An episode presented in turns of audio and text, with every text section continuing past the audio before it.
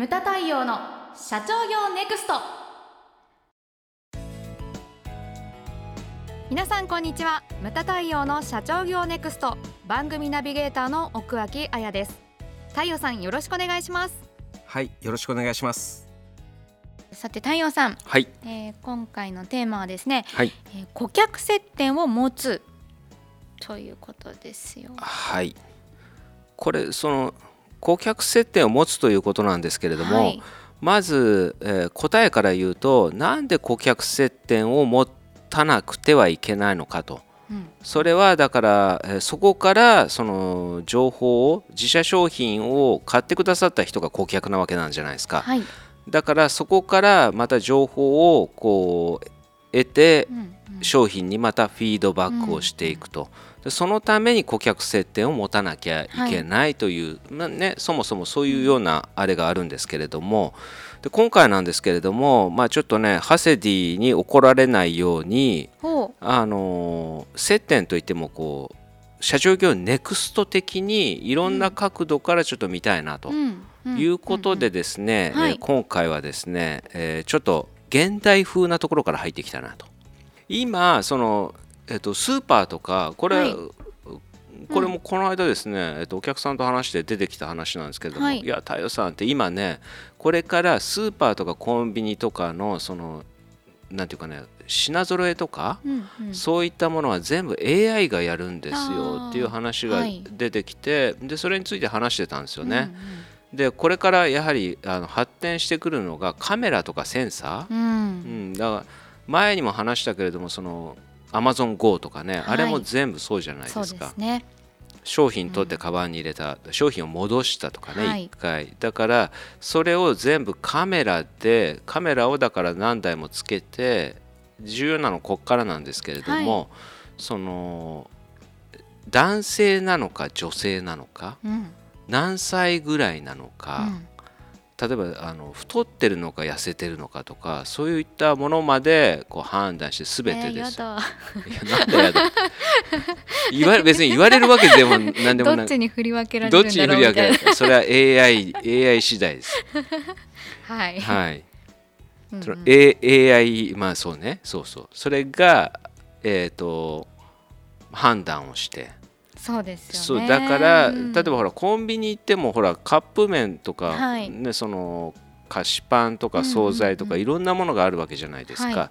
い、だからどのぐらいの年齢の男性、うん、女性がどんな商品を取ってるのか、うん、でまた1回取って戻してるとか。それは興味があるっていうことじゃないですか、ね、うん、だからそれを全部カウントしたりとかして、でそのコンビニとかスーパーによってもそのね例えば何キロも離れたコンビニに行く人はいないでしょ？そうですね、うん、あのね一番近いコンビニがそこぐらいっていうエリアもあるかもしれないけれども、うん、一番近いコンビニに行くわけじゃないですか、はい、間のコンビニねただなんかあるかもしれないけど、うん、セブンとかファミマとかローソンとか自分はセあのセブンしか行かないとか、でそういうのは置いといて、はい、だから近いコンビニに行くじゃないですか。はいだからその何て言うんですかねその半径何キロ内のそのああれがあるわけじゃないですか、住んでる人のね、はい、年齢層とか所得層とかそれによってだからその全てのコンビニスーパーで同じものを置くのではなくてそれによって品揃えとか個数とかを全部だから変えていくと。はいだから今サステナブルな世の中で日本っていうのはこの先進国でありながら食廃棄が一番多いというふうに言われてますよね、はい、だからそういう観点からもあの全てではないけれども AI のそういった判断というのも何て言うんですかね判断材料としてこう取られてくるのではないかなというふうな話をしてましてね、はい、うん、でもそれは絶対あるなというふうに思うんですよね。あると思います。うん、はい、うちのお客様でも AI をだから入れてますよ。ほう。ここは食品会社食品会社さんですか、うん、どこに入れてるんですか？サービスエリアとかで売ってるんです。新幹線の駅とか。うんうんうん。だからその行楽シーズンっていうのもあるじゃないですか、ね、シーズンによっても人の多い少ないっていうのもあるし、はい、でさらに、えーとね、ついこの間も、うん、あのこう土日でもほら雨。天気ですよね。もうめちゃくちゃ多いとか、気温とかでも売れる商品って変わってくると思うんですよ。だからそこを AI に一つ判断材料としてあの、うん、一役買っていただくと。はい。で AI って聞くと、まあ、これ聞いてる人はねその遠い未来の話するかも想像するかもしれないけれども中小企業でも今ねそのあれでしょうものによっては2300万とかで入ってそうです、うん、はい。できます。AI 担当だもんね。はい。担当。AI 担当。我が社の AI 担当。我が社の AI 担当あやちゃん もう本当あの値段は何百万から何千万まで。まあ、はい、上を見たらきりないけどね。ね。りないです、うん、そう。であと AI っていうのはよく出てくるのがそのシンギュラリティっていうかね、うん、人の人を超える、はい、それもある話だと思うんですよね。うん、だからこれ天気予報の確率とかもそうじゃない？そうですよね。あの、うん、過去の問題をいっぱい食べさせてそうすると人間より頭良くなったりとかね、うん、過去問を、はい、食べさせる。だからその例えば東大のマークシートのテストをやらせて人間よりもその高い点数取ったりとかあとね実学の門でも話してましたけれどもその医療の分野で中国なんかはセカンドオピニオンとして AI を入れてるみたいな話がねしましたけれども今そのセカンドオピニオンの AI がドクターを超えちゃったりとかね、うん、AI が出したその答えがドクターが説明ができないとか、うん、あまりにも高度すぎてとか。ね、そういうのがこう出てきてるんで、うん、日本はちょっとその分野医療の分野についてはね遅れてるんだけれども例えばイスラエルなんかはあそこはねその莫大な医療データを、ね、ビッグデータに上げて、はい、だからこういう体質の人はこういう病気になりやすいっていうのをもうもうビッグデータでね活用化し始めてるんだけれども、うん、日本はまだまだそこがね、だからそういう国というのはだから AI がもうかなり進んでいるというふうになってるわけですよね。だから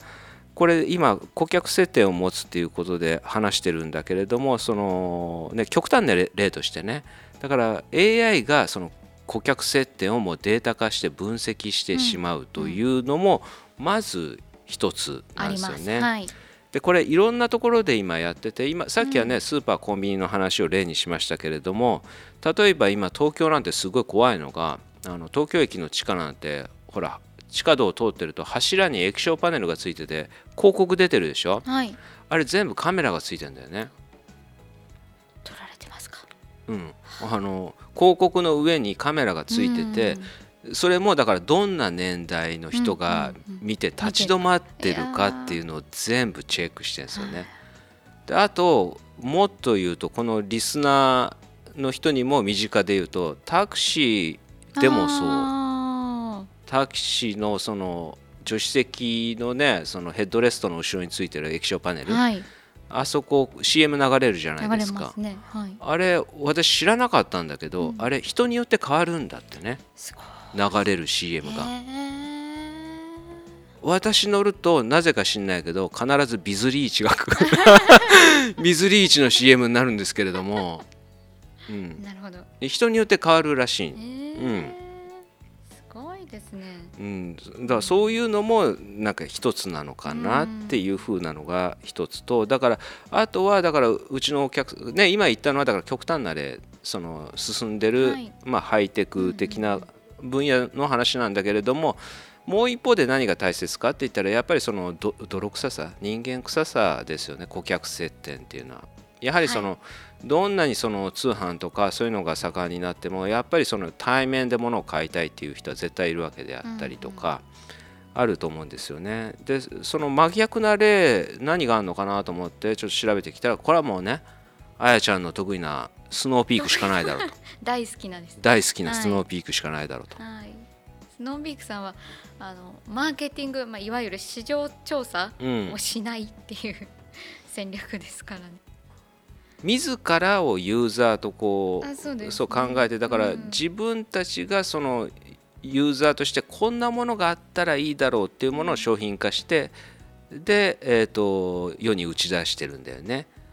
で、ね、それでイベントをやってその顧客のその意見とかをまた商品にフィードバックをするという、これがだからぐるぐるぐるぐるサイクルになってると。うんいうふうにそうだイベントとか結構ねやられてたりとか、ね。うん、しますよね。だ私も実はですね先週買っちゃったえ何買ったんですか？え？先週す。靴？え？テント？えテントは買わない。焚き火台 L とですね。最高じゃないですか。それから焚き火ツール。うわそれどこでやるんですか？そして そしてジカロテーブル。えー、あのあのあれですね。真ん中が空いてて、ね、そこにスポット焚き火台を置くやつです、はい。はい、うわフルセットですね。スノーピーク歴浅いのにいきなりちょっと贅沢しすぎじゃないですか？あ何を言ってるんですか？何を言ってるんですか？スノーピークのマグカップを買ったのはあなたよりも先です。まず順々に行きましょうよ。ステップ。いやあのいや前から焚き火台は欲しかったんです。いいですよね。すごい前から焚き火台は欲しかったんです、で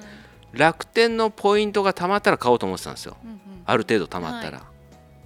い。うん、そしたら そしたらいやもうもうシャレにならないあのこう見たらジカロテーブルとかいっぱい出てきて、はい、ダメですね。ネットの悪いところですね。これ全部買っちゃったみたいまとめてえでも理由があるんです、はい、ちゃんと聞いてください。はい、何でしょうか？どうぞ。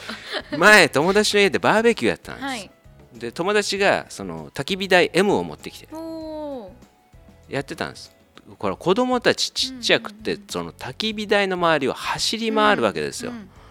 ね、それに対して直ロテーブルがあって直ロテーブルの前に椅子を置くともう物理的に焚き火台に近寄れないわけですよ、はい、だから安全面から見てこれは必要だろうといういう大義名分を手に入れたわけですね。うん、でまあ、うん、まあ買ってから 買ってから買ってから奥さんに、はい、バーベキューいつやるの？って言われました。言われました。けどいや必要なんです。これからやります。これからそう必要なんです。いやでもいいですね。す。ごい羨ましいです。立派な、えー、スノーピークユーザーです私も。いいですね。はい。テントは買ってないけど次はテント行きましょう。いやあのバーベキューはやってもちょっとねキャンプは私にとってハードルが高いんです。ああなるほど、うん、そういうそうですね、うん、いますよね。っていうかその層が多分一番多い気が多いでしょう。はい、うん、キャンプキャンプっていうかテント泊まではみたいな。そうそうそう、うん、あのホットサンドメーカーがおすすめですあ吉川製のホットサンドメーカーを持ってるんで。す。みません、はい、でも同じく燕製ですから。あだよね、はい、場所一緒だもんね、はい、あそううちで大活躍をしております、うん、なるほど。そうだから今言ったようにまあスノーピークさんこれはだからプロダクトアウトの発想なのかな？で、ね,、もマーケットだあのね、まあ、でもちょっとそれでも分けられないような感じですね。にはなってるよね、はい、うん、とにかく自らがその突き抜けたユーザーであれっていう教えのもと。スノーピークウェイ。その顧客よりもキャンプ好き。顧客のことよりもキャンプを考えてるみたいな、うん、そういうすすごいすごい会社です、うん、まあ、だからあのそうスノーピークさんもそうなんですけれどもでとはとはいえあれでしょ。だから顧客接点をこう持ってやられてるわけですよ、うん、はい、それを確実に商品に、フィードバックされてると。だからうちのお客様で多いのがだからそのイベントっていうのも非常に多いですよね。イベントをやられてそこでその顧客情報を。で、ね、イベントって何で大切かって言ったら、うん、例えばその店舗で聞ける情報とかって限られてるわけですよ。はいだからそういうそのイベントとかをやることによってちょっと心がオープンになってるところでそのなんかね汚い話をね意見を聞いたりとかそういった情報を得るっていうのは非常に重要でね、うん、それでこう商品を発展させていく、うん、だ商品は常に磨かなきゃいけないって私もね常に言ってることですけれどもそう、ね。うん、そういうことをやっていかなきゃいけない、はい、でで今ねその SNS とかそういったものがあるから非常にねやりやすいですよね。よね。あの意見を吸い上げやすいあの環境にはなってると思うんですよね、はい、でも気をつけなきゃいけないのは SNS っていいことばっかりじゃなくて、うん、その逆に悪いこともあるんですよね。でこれそうそう悪い事例と考えてきてあのちょっとこれ私のことを話そうかなと思って、はい、で私が体験したことですね、はい、これもう時効だからいいと思うんですけどももう20年近く前の話なんですけれども、うん、その私がモータースポーツに目覚めたきっかけをくれたお店というか会社があったんですね。はい、でそこはだから20年近く前だから SNS なんてなかったんですよ。はい、あのホームページがすごい流行った時代ではい、でそこもあって、うんうん、で当時のホームページっていうのは今もうほぼないけれども掲示板機能 BBS なんて言われてねありましたね。懐かしいですね。掲示板機能があったんですけれども、はい、でそこでえっとね私中古車を買って、はい、でそこのその会社がジムカーナっていうイベントを開いてたんですね。ジムカーナっていうのは広い駐車場とかを借りたりとかしてその赤い三角のコーンってあるじゃないですか、あはい、あれを置いてでそれをこう用意どんでタイムを競うやつですね。あの配置をして、はい、コース設定をして、うんうん、そういったイベントをやってたんですよだからそういい循環が回っててそこで車を買った人はだからそこでちょっと車をチューニングしたりとかして、うんうん、そしてオイル交換をしてそのイベントに挑んでで終わったら帰ってきて、うん、そこのまたショップに集まって、はい、でそのこの間変えた足回りが絶妙に良かったとかそういう話で盛り上がりの、はい、やっぱ速い人が使ってるものを参考にしたりするわけですよ、はい、だからそこのショップにとっていい循環が回ってたんですね、ね、サイクルが。はい。でもそのある時突然ですねびっくりしたのか、うん、その人数も結構苦労なく集まるようになってきた時にそのショップの人たちはお客様ばっかり楽しんでて自分たち走れないと。はい、で自分たちでそのなんていうかな内輪のイベントを開いたらしいんですね。でそれは別か、まあ、勝手にやればいいことなんだけれども、ねうん、それをだからそれをねその社社内っていうか会社の掲示板で楽しかったねとか盛り上がっちゃって内輪でね、うん、その業者の人とかそのこの社員さんとかがそうするとお客様からしてみたらなんか疎外感。そうですね、うん、置いてけぼりな感じがね、うん、しますね。一瞬その、で私も見たんですよね、はい、でそれから「え何？こんなの聞いてないけど」みたいな、それ自分呼ばれてないの？みたいな感じがして、はい、でお客様同士でやっぱりざわわとなったわけですよね、うん、何あれ見た？みたいな。でそこのだから会社からしてみたらいやあのいつもそのあのなんていうかなこうオフィシャルっていうかねスタッフとしてその手伝ってばっかりで自分たち走れないからって言ってその身内だけでそのイベントをやったんです。ってそれはわかるけれども、はい、でそうこうしてるうちにその誰も文句言わないからそのどんどんどんどん掲示板が荒れてったんですよね。なんかメールでやり取りすればいいようなことをわざわざ掲示板でその業者と社員がやり取りをするみたいな。で誰もその掲示板には書き込まなくなってで私もそうですし、はい、他の人もお店を離れちゃ離れちゃったみたいな。そして数年後その会社はなくなった。みたいなねだからその SNS ってその薬にもなるし毒にもなると思うんですよね、はい、使い方を間違えたらそのそういうふうになっちゃうと思いますし、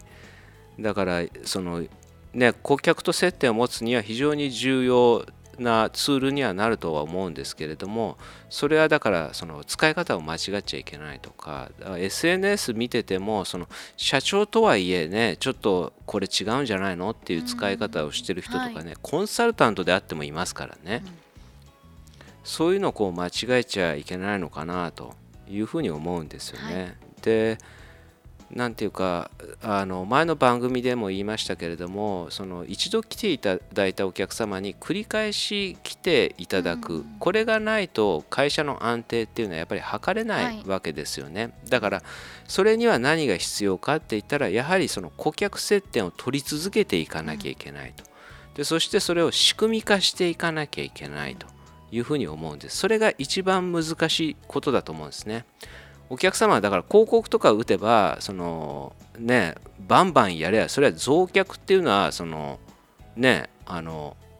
できないことはないと思うんだけれども一回来ていただいたお客様に繰り返し来ていただくことの方がはるかに難しいと思うんです、ね、だから、これこそやはりしっかりと会社で仕組みを作って取り組んでいただきたいなというのが今回のテーマでございました。無駄対応の社長業ネクストは全国の中小企業の経営実務をセミナー書籍映像や音声教材コンサルティングで支援する日本経営合理化協会がお送りしました。今回の内容はいかがでしたでしょうか？番組で取り上げてほしいテーマや質問などどんなことでも番組ホームページで受け付けております。どしどしお寄せください。それではまた次回お会いしましょう。